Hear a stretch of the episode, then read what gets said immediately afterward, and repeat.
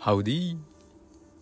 ブエンディアあ順番が逆になっちゃった。ブエンディアハウディ皆さんおはようございます。西安の心筋梗塞克服日記略して西筋その81回目です、えー、昨日の夜はまあ妻が入院して私の母が手伝いに来てくれていて慌ただしい日々を過ごしておりますがえー、っとですね昨日はしっかり時間を決めてやはり「世界の果てまで行ってきを家族4人で見てなぜか祖母は参加せずゲラゲラ笑った後にちょっとゆっくりしてリラックスできる、まあ、横になった時間を作った後に血圧を測ったら久しぶりに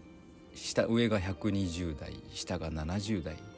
で脈も70代というですねいい記録というかいい数字が出てですね少し安心しましたね。えーと、妻の回復はまだ手術翌日ということで全く動けないようで LINE を送っても返事が来ないという、はい、ちょっと心配な術後不穏になってなければいいなと思うところなんですけども、まあ、頑張ってほしいところですね面会に行けないのでやはりここはもう一人の気力で乗り切るしかないわけで、はい、頑張ってほしいところです。まあ、あの必ず治ると信じてこっちは待つしかできないのでじっくり待ちたいと思います。えー、今日もよろしくお願いいたします。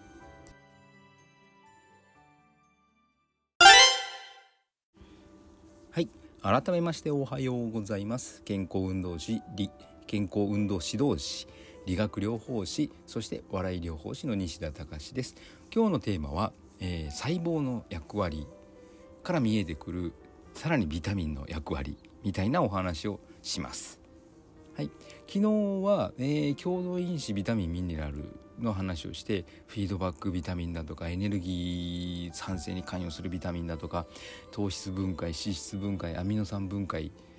これに、えー、貢献するそれビタミンがそうなるわけじゃなくそれを作るのにビタミンの助けが必要というお話をしました。今日は細胞の観点からそれらを語ってみたいと思います。私たち人間はえー、多細胞生物ですね。細胞がたくさんあります、えー、40兆とか60兆とか。実際に数えてるわけじゃないでしょうからこれぐらいだろうなという推測数字なんでしょうけども、まあ、多いので60兆とか言われます。今の人類の総人口が世界の総人口が70数億人なので全然桁違いの数ですよね。はい、その数の細胞が全く同じ細胞が60兆個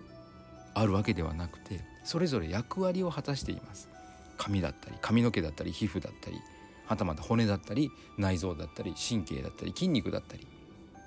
ね、あの最初は受精卵あの女性の中にある卵子に男性の精子が受精をしてそこから1つの細胞が2つに4つに8つに16に32にというふうにどんどん、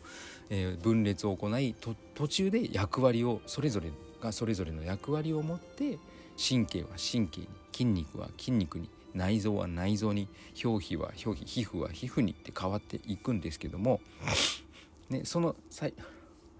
ちょっと花粉症の系ですかねすいません鼻をすする音が入りましたけども。はい。その役割を担っていくっていうのを細胞の分化と言います。で大きくなっていくことを成長と呼ぶんですけども。はい。その過程であのこういうのに分化していくのに役立つビタミンっていうのがあってそれが分化ビタミン。まだまだ三石和夫先生の研究の段階ではこれが分化に寄与するビタミンだよっていうのが分かってないみたいです。あと成長に関与するビタミン。あと骨にも軟骨と硬い骨硬骨があるわけですから軟骨ビタミンや硬骨ビタミン結合組織人体とかですね。あと腹膜だとか。そういったあの臓器と臓器をつなぎ合わせているものだとか。で結合ビタミン。血管を作る。血管ありましたね。分化して血管になる細胞もあるわけです。血管ビタミンミネラル。で血ももちろんタンパク質からできてますから造血ビタミンそしてミネラル。血圧をコントロールするその自律神経系に働く血圧ビタミンミネラル。であの食べたら出さなければいけない。飲んだら出さなければいけないですから利尿や排泄に関与するビタミンミネラル。で血が固まる。血は出ていく一方だと死んじゃいますので凝結する。血が固まるためのビタミンミネラル。血圧調整。筋肉。皮膚。粘膜。そして神経。文化。神経の文化に関与するビタミンミネラル。視覚。聴覚。知能嗅覚味覚男性女性ビタミンミネラルというのもあります。そして寿命に関するミネラル。もっともっとあるんですけどももうそのビタミンミネラルの役割というかそれをするのにあの必要なビタミンミネラル、ね、ビタミンミネラルって昨日お伝えしたようにそんなに、まあ、結構たくさんであってその寿命ビビタミンやミネラルがこれでまたまたあの聴覚視覚ビタミンミネラルがこれで全く別物があるわけではなく世の中のビタミンミネラルのこれがこのこれらのビタミンが寿命のに働きこれらが男性に働きこれらが聴覚視覚に働きというふうになっていくわけですね。そう考えるとはいそれぞれの役割を担ってちゃんと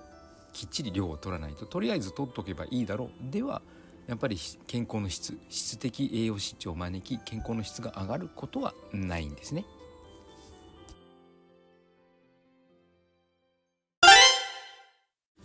はいお送りしてきました西安の心筋梗塞克服日記略して西筋は健常者や子どもたちに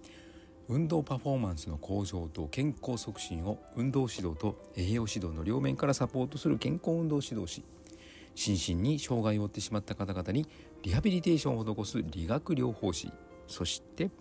癒しの環境を提供して安心安全なほっこりした笑いを引き出し平和をもたらす笑い療法士として活動している西田隆が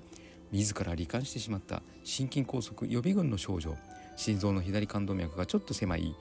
血流が悪い状態を医学技術であるコレステロール値を薬で下げるとかその狭くなった血管に外科的手術で金属を挿入し血流を改善するとかそういう医学技術とは違ったオーソモレキュラー分子整合栄養学と呼ばれる栄養療法にて食べ物とサプリメントで必要十二分な栄養を補給し